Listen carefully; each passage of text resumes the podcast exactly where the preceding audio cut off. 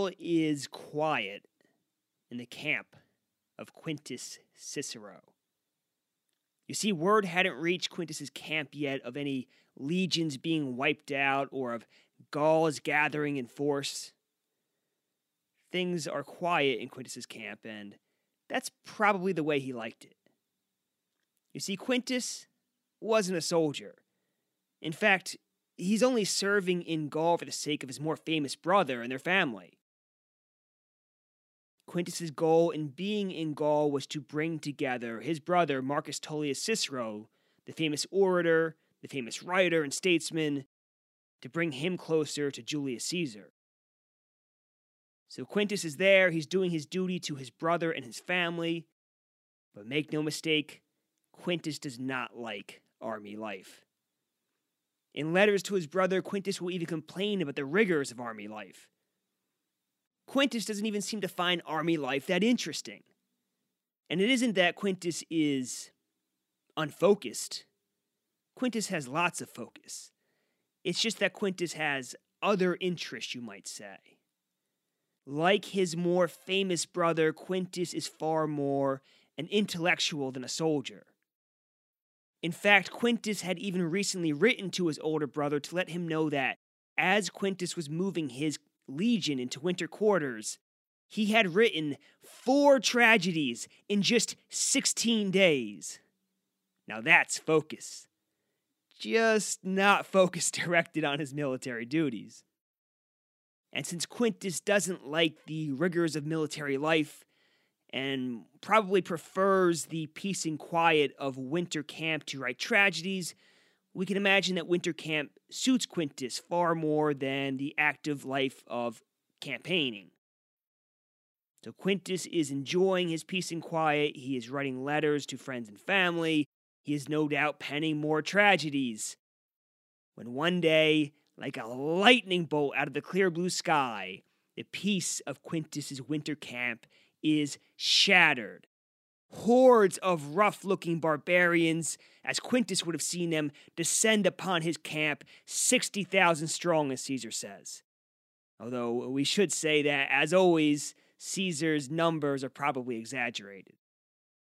This Gallic force, which we talked about in our last episode, was a coalition of Belgic tribes the Eburones, the Nervii, and a number of dependents of the Nervii. And much like the attack on the camp of Sabinus and Cotta that we talked about in last episode, some of Quintus's men are caught outside the camp collecting wood when suddenly the Belgic cavalry sweeps down upon them and cuts them off from the camp. The allied Gallic or Belgic force then surrounds Quintus's Roman camp and begins to assault it. The Romans, in response, grab their arms and man the walls, and only by the skin of their teeth managed to repel the assault that first day in what will become a siege. And as the first day's siege progresses, Quintus Cicero will try to send several messengers out of the camp to make it to Caesar. He even promises these messengers great rewards to any of them that can get through the enemy lines and to Caesar. That's how desperate things are looking.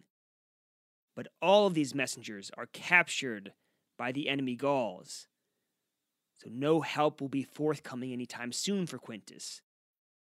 The first day of the siege then ends and nighttime comes, but night will bring no rest for the Romans. That night, under Quintus Cicero's command, the Romans construct 120 towers along the walls of their camp, using wood that they had previously collected for that purpose and just hadn't had a chance to build these towers yet. I'm sure they thought they would have had days or weeks to build these towers, and seeing that they're under attack now, they build them all in one single night.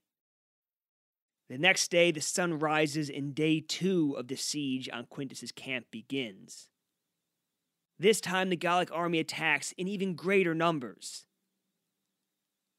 They even end up filling in the Roman defensive ditch around the camp in an attempt to storm the walls. Despite these greater numbers, though, and their attempts to fill in the Roman ditch, again the Romans are able to push the Gauls back and save their camp.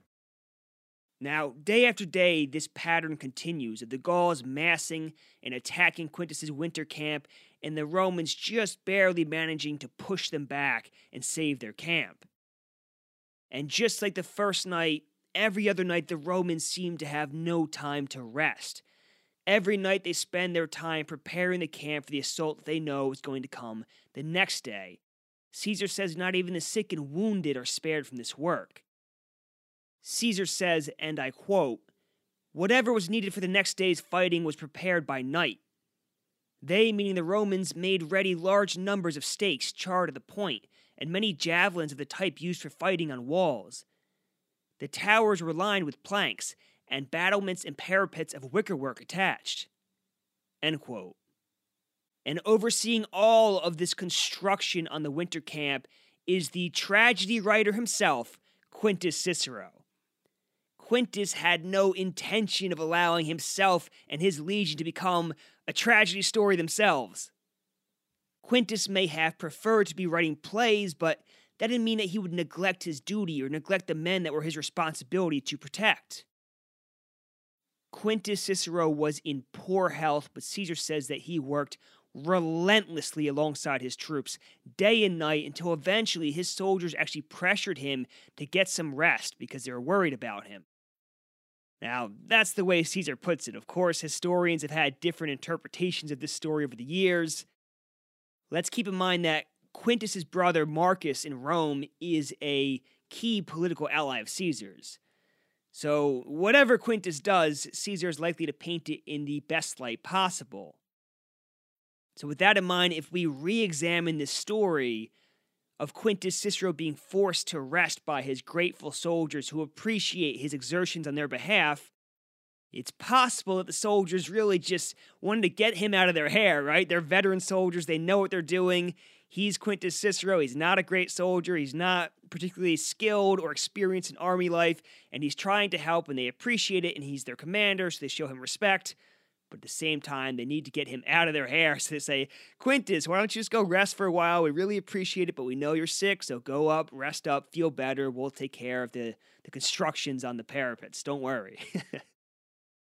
but getting back to the siege, the Gallic commanders that are facing off against Quintus now see that their initial attempts to storm the camp have failed, and so they ask for a parley with Quintus, which Quintus duly grants. And at this parley, the Gallic leaders give Quintus the same song and dance they had given to Cotta and to Sabinus. They tell him that Germans have crossed the Rhine, that all the Roman camps around Gaul are under attack and wouldn't be able to come to Quintus's aid. However, just like with Sabinus and Cotta, they were willing to allow Quintus's legion to leave their territory free of harm. Now, keep in mind, Quintus does not know at this point what happened to Cotta and Sabinus. He doesn't know that they were tricked this way. But Quintus, to his credit, though he may not be a military man, listens to all of this and then essentially tells the Gauls to go kick rocks. Quintus is not buying this. In fact, he flips the script on the Gauls completely and basically hands them an Uno reverse card. He tells them that the Romans don't accept terms from armed enemies. But if the Gauls lay down their weapons, he would provide them with assistance in surrendering to Caesar. And he was hopeful that Caesar, being a fair person, would give them fair terms. Now, this, as you would imagine, is not at all what the Nervii coalition had expected. They expected Quintus to be tricked, just like Sabinus and Cotta had been. They expected him to leave camp and be ambushed. Quintus, now demanding their surrender, takes them off guard. And so the parley breaks up and the siege continues. The Belgic coalition now employs a new tactic altogether. They now begin to circumvallate the Roman camp, building a nine foot rampart and digging a 15 foot wide ditch around the Roman camp. Now, this was wholly new behavior for Gallic tribes. In fact, they had learned these tactics from fighting Caesar and from working with Caesar. Keep in mind at various times throughout the Gallic Wars, different tribes have worked alongside Caesar or have fought against him, so they have learned from doing both. And Caesar even says that these Gallic tribes had Roman prisoners hidden directing them on how to construct these fortifications. So not only had they learned from fighting with and against the Romans, but they had Roman prisoners telling them how to dig these fortifications. The issue the Gauls run into, though, is that they lack the required tools to dig these kinds of ditches and build these ramparts. So Caesar in the commentaries paints a rather comical image of the Gallic warriors cutting slices of earth away with their swords and carrying the dirt with their hands or with their cloaks. But despite these crude and unsophisticated methods, the Gauls are able to complete their task in only three hours and soon have the Roman camp surrounded by a rampart that is nine feet tall and a ditch that is 15 feet wide. But the Gauls aren't finished there. Over the next few days, they begin building siege towers, siege hooks, shelters. And again, all of these things, Caesar says, were taught to them by Roman prisoners. This is kind of the Roman worst nightmare, having their own prisoners teach the Gauls their tricks. Now, days go by, and eventually the seventh day of the siege comes around. And the seventh day of the siege is the hardest for the Romans. On that seventh day, a stormy wind blows up, Caesar says. And the Gauls take advantage of this wind by using slings to launch heated balls of clay along with burning darts over the Roman walls.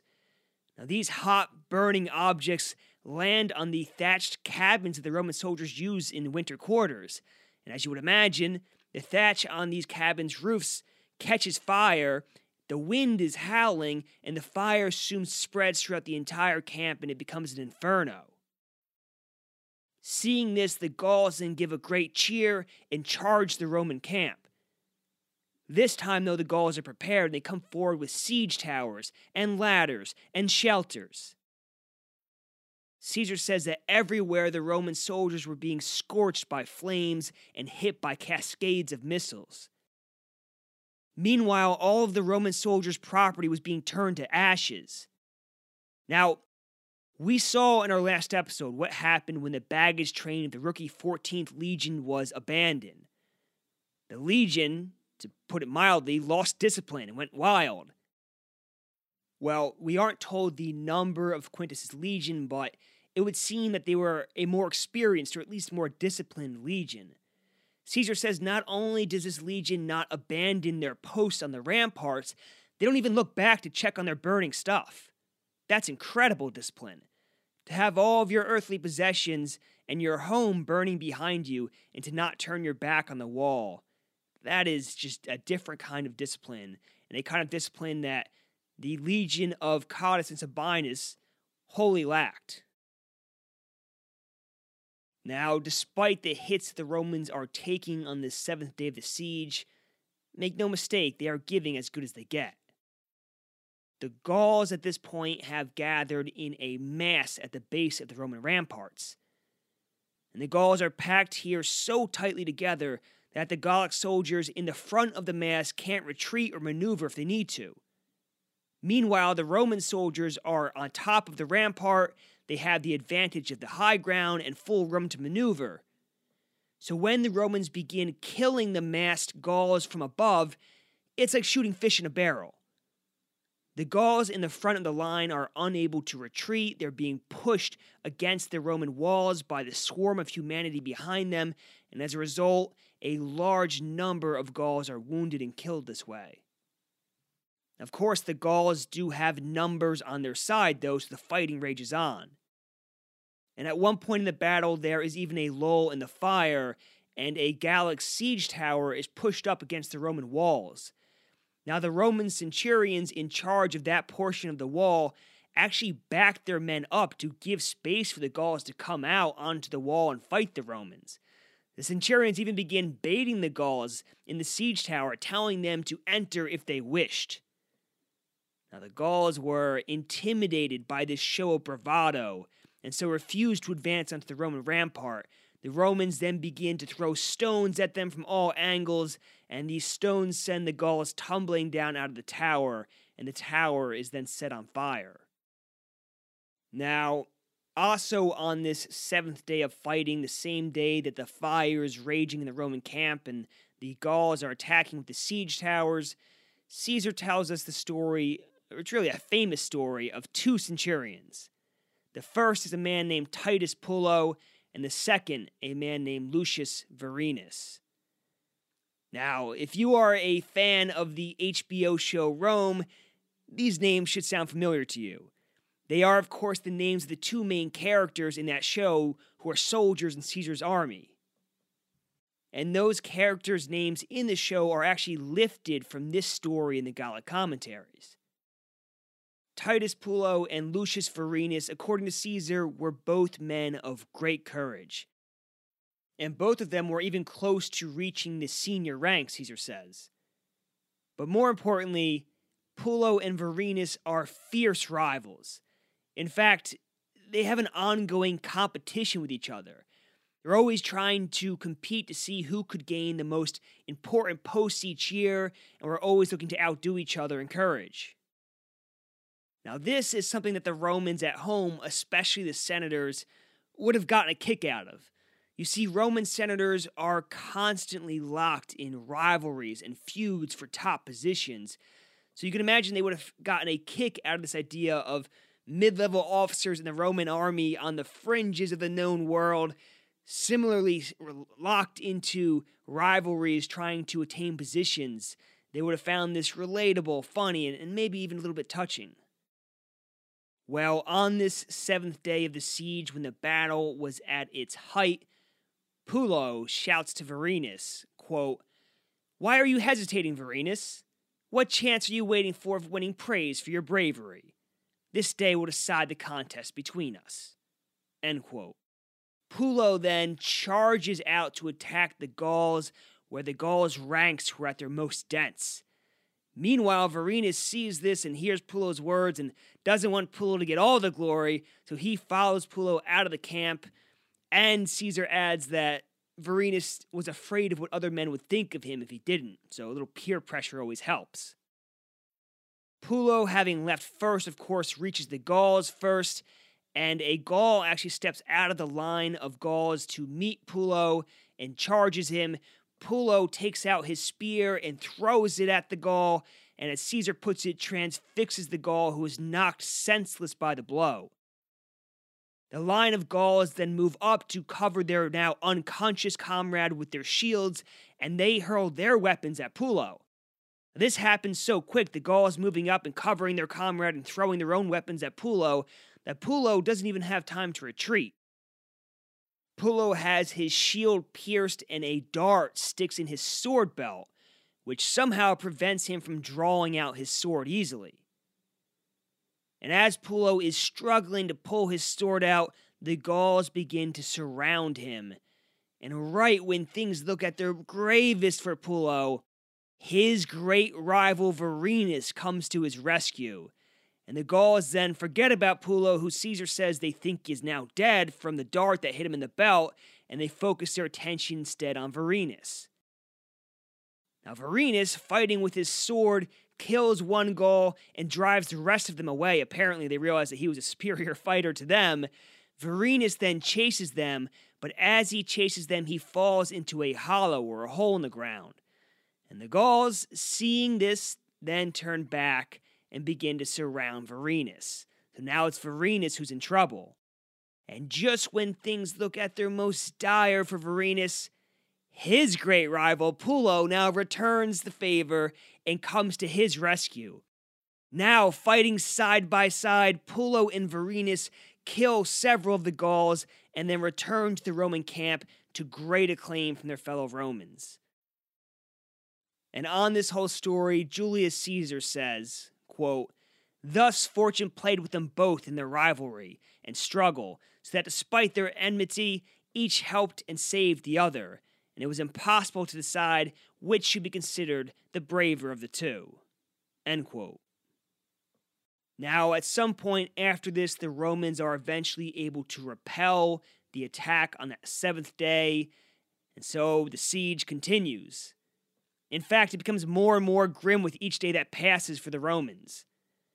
At this point, so many of the Roman soldiers have become wounded that the task of defending the camp has fallen only to a handful of men. Meanwhile, Quintus Cicero, not sitting on his hands, is sending out messenger after messenger in the hope that one of them can find a way through the enemy Gallic lines and reach Caesar to bring them help. But none of these messengers make it through, and some are even caught and then tortured and killed in front of the Roman camp where all the Roman camp can see it happening. In doing this, the Gauls are, of course, employing the age old tactic of psychological warfare. So at this point, things are looking desperate for Quintus Cicero and his legion. So, in desperation, Quintus looks to an unusual ally for help. At the start of this whole siege, a Nervian nobleman had defected from his own side to the side of the Romans and to Quintus Cicero's side. And since that time, Caesar doesn't say how, but somehow this Nervian nobleman had apparently proved his loyalty to Quintus and so Quintus approaches this Nervian nobleman and asks him for help. This Nervian nobleman then bribes one of his own slaves with the promise of freedom and large rewards to convince the enslaved man to attempt to make it through the enemy lines to Caesar. This is a big ask, right? Because you're asking somebody to go through the enemy lines when they just saw a number of people try it before them who got caught were then tortured in front of the entire camp and killed, and now you're asking somebody else to do it again, right? That's a big ask. But this enslaved man, seeing the opportunity of his lifetime, accepts the mission with the promise of freedom and riches being dangled before him. Now, keep in mind that this enslaved man was Gallic, and so he's able to sneak out of the Roman camp and into the Gallic camp and mingle freely with the Gauls there without arousing suspicion amongst them. Meanwhile, before this Gallic enslaved man had left the Roman camp, he had tied a letter from Quintus Cicero to Caesar to his spear. That way it would stay hidden from the other Gauls. And by freely mingling with the enemy lines and by speaking their language and dressing like them and knowing their customs, this man was able to make his way through the Gallic lines all the way to Caesar. Caesar, meanwhile, hasn't left for his provinces as was his usual custom. Typically, he would leave for his provinces to go oversee them as governor during the winter. This time, because he had divided his troops in Gaul, he was nervous about their well being, so he had lingered in Gaul for longer than he usually would. So, at the time that this messenger reaches Caesar, Caesar's still lingering at the Gallic town of Samarobriva, which is modern day Amiens. I hope I'm pronouncing that French name correctly. And when Caesar receives the message from the Gallic messenger, it's late evening by that point. And just like Quintus Cicero earlier in our story, it's now Caesar's turn to be hit by a thunderbolt from a clear blue sky. At this point, Caesar is oblivious to the rebellion that's going on around him. He hasn't a clue. Now he gets this dispatch from Quintus, not only telling him of Quintus's own legion's dire straits, but probably giving Caesar some inkling about the fate of Sabinus and Cotta. Now, this is one of those cases that is very relatable to today. I mean, I'm sure we've all received emails or calls from work at some point letting us know that some emergency has broken out and it may or may not be our fault and it requires us to just drop what we're doing and solve the emergency now. And if something similar like this has happened to you at some point in your life, and if it hasn't, it probably will, you know the amount of anxiety that that communication can give you, whether it's a call or an email or whatever it is, the way you find out about it certainly causes that initial feeling of unease. Like, uh oh, did I screw up? Did I let something terrible happen? So imagine how Caesar is now feeling just having learned that two of his beloved legions might be wiped out. All of these legions and every single soldier in them are Caesar's responsibility. And if they are being ambushed and killed deep in Gallic forests by the Gauls, that is Caesar's fault. He would feel personally responsible for that. Now, I say that Caesar probably felt some anxiety about this because it's only human. But that doesn't mean that Caesar froze. Instead, Caesar launches into immediate and furious action. And in that way, if there was one person in the world you wanted your SOS message to get out to, it would be Caesar. But even still, Caesar has a problem. You see, at Samarobriva, he only has one legion with him, and this legion is being used to guard the main baggage train of the army. And the main baggage train contains the army's records, their pay chests, their supplies of grain brought in from all over Gaul, and hundreds of Gallic hostages that they've taken. So, as much as Caesar would like to, he can't just take this one legion and leave to go help Quintus. If he did this, the unguarded baggage train would just be an irresistible target to the Gauls, and if the Gauls captured it, the propaganda value of having captured Caesar's main baggage train would be huge and rebellion would sweep the land. So instead of immediately leaving as Caesar would like to, he instead sends a messenger to Marcus Crassus, the son of Caesar's political ally in Rome, who, in our previous episode, just left Rome and got cursed on his way to Parthia. Young Crassus is told to take his legion and march 25 Roman miles to Samarobriva to relieve Caesar with all haste. And young Crassus receives this messenger and departs with his legion at midnight. Always keeping busy, Caesar continues to gather forces. He next sends a messenger to his legate Gaius Fabius, telling Fabius to take his legion and meet up with Caesar on the march to relieve Quintus. Next, Caesar sends a messenger to his right hand man, Titus Labienus, telling him to march into the territory of the Nervii, where Quintus is, if possible. He gives Labienus a lot of discretion here to decide on what to do himself, but says if it's possible, come to the territory of the Nervii. And the final thing Caesar does while waiting on young Crassus is to scramble together a force of 400 Gallic cavalry to accompany his force. Now, by mid morning the next day, the leading elements of Crassus's force arrive at Samarobriva and tell Caesar that young Crassus is not far behind.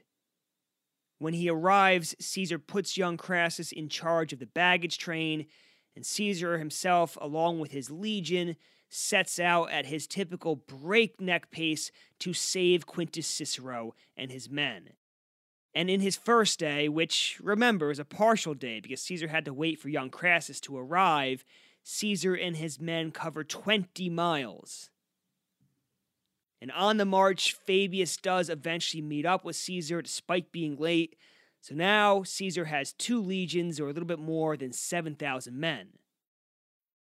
So this is good news. His numbers are increasing. He's still far outnumbered, but then bad news comes from Labienus that Labienus and his legion are unable to join Caesar. Labienus says that the Treveri army has gathered and made camp only three miles from Labienus's Roman camp. And Labienus, by this time, has also received the survivors of the ambush on the 14th Legion that happened in our last episode. And so he gives Caesar a full account of that legion being destroyed. Caesar, after learning of this news from Labienus, is so upset. He takes an oath not to shave or to cut his hair until he has avenged his fallen legion.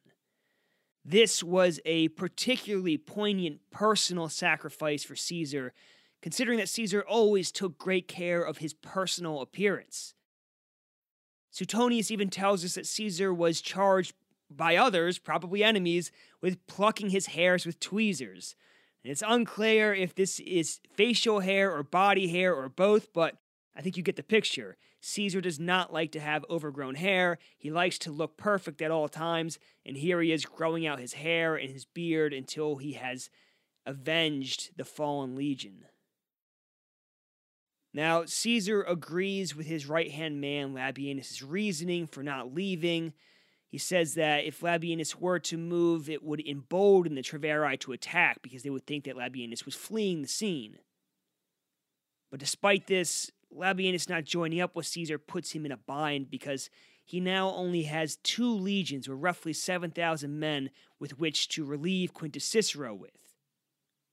So, seeing that Caesar would not have numbers on his side, as is so often the case with him, Caesar decides that speed must be his best ally. So Caesar races for the territory of the Nervii, force marching his 7,000 men. His hope is to make it to Quintus and his legion before they fall to the Gauls or surrender to them out of desperation. And as Caesar gets near to Quintus's camp, he manages to convince a Gallic cavalryman to deliver a message to Quintus. And he does this, as you would imagine, by giving the Gallic cavalryman a large bribe. now, this man was given a message to deliver to Quintus along with a throwing spear. And this message was written in Greek, with the idea being the Gauls would not be able to understand it if they found it.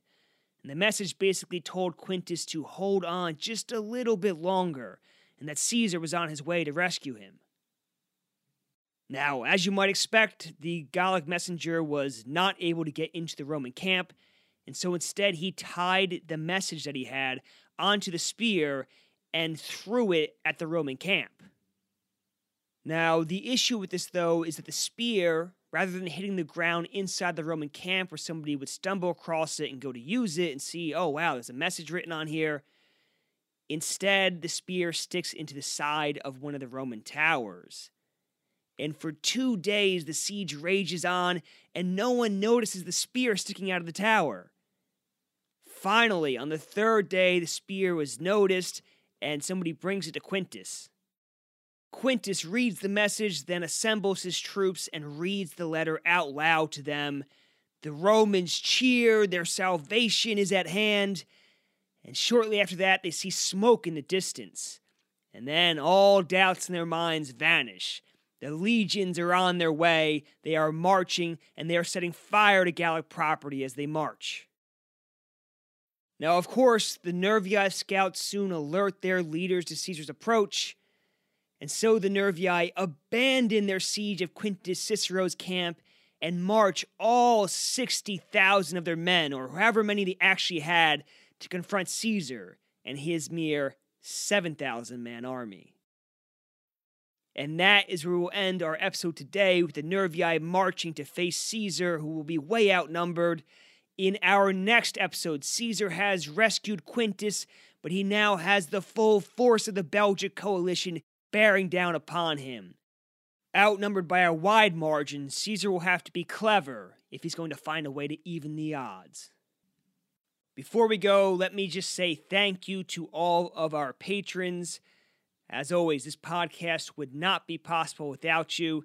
So thank you so much. And if you want to be a patron of this podcast, you can find the link to Patreon in the description of every single episode, and you can choose an amount to donate per month of your choosing.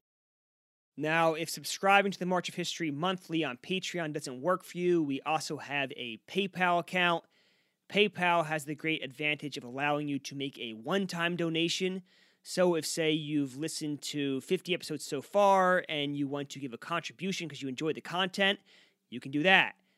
Or if you listen to just this episode now and you want to contribute something to help the March of History, you can go ahead and click the PayPal link and donate, say, a dollar to help out the show. If every March of History listener donated just a dollar per episode, it would go a very long way to funding the March of History.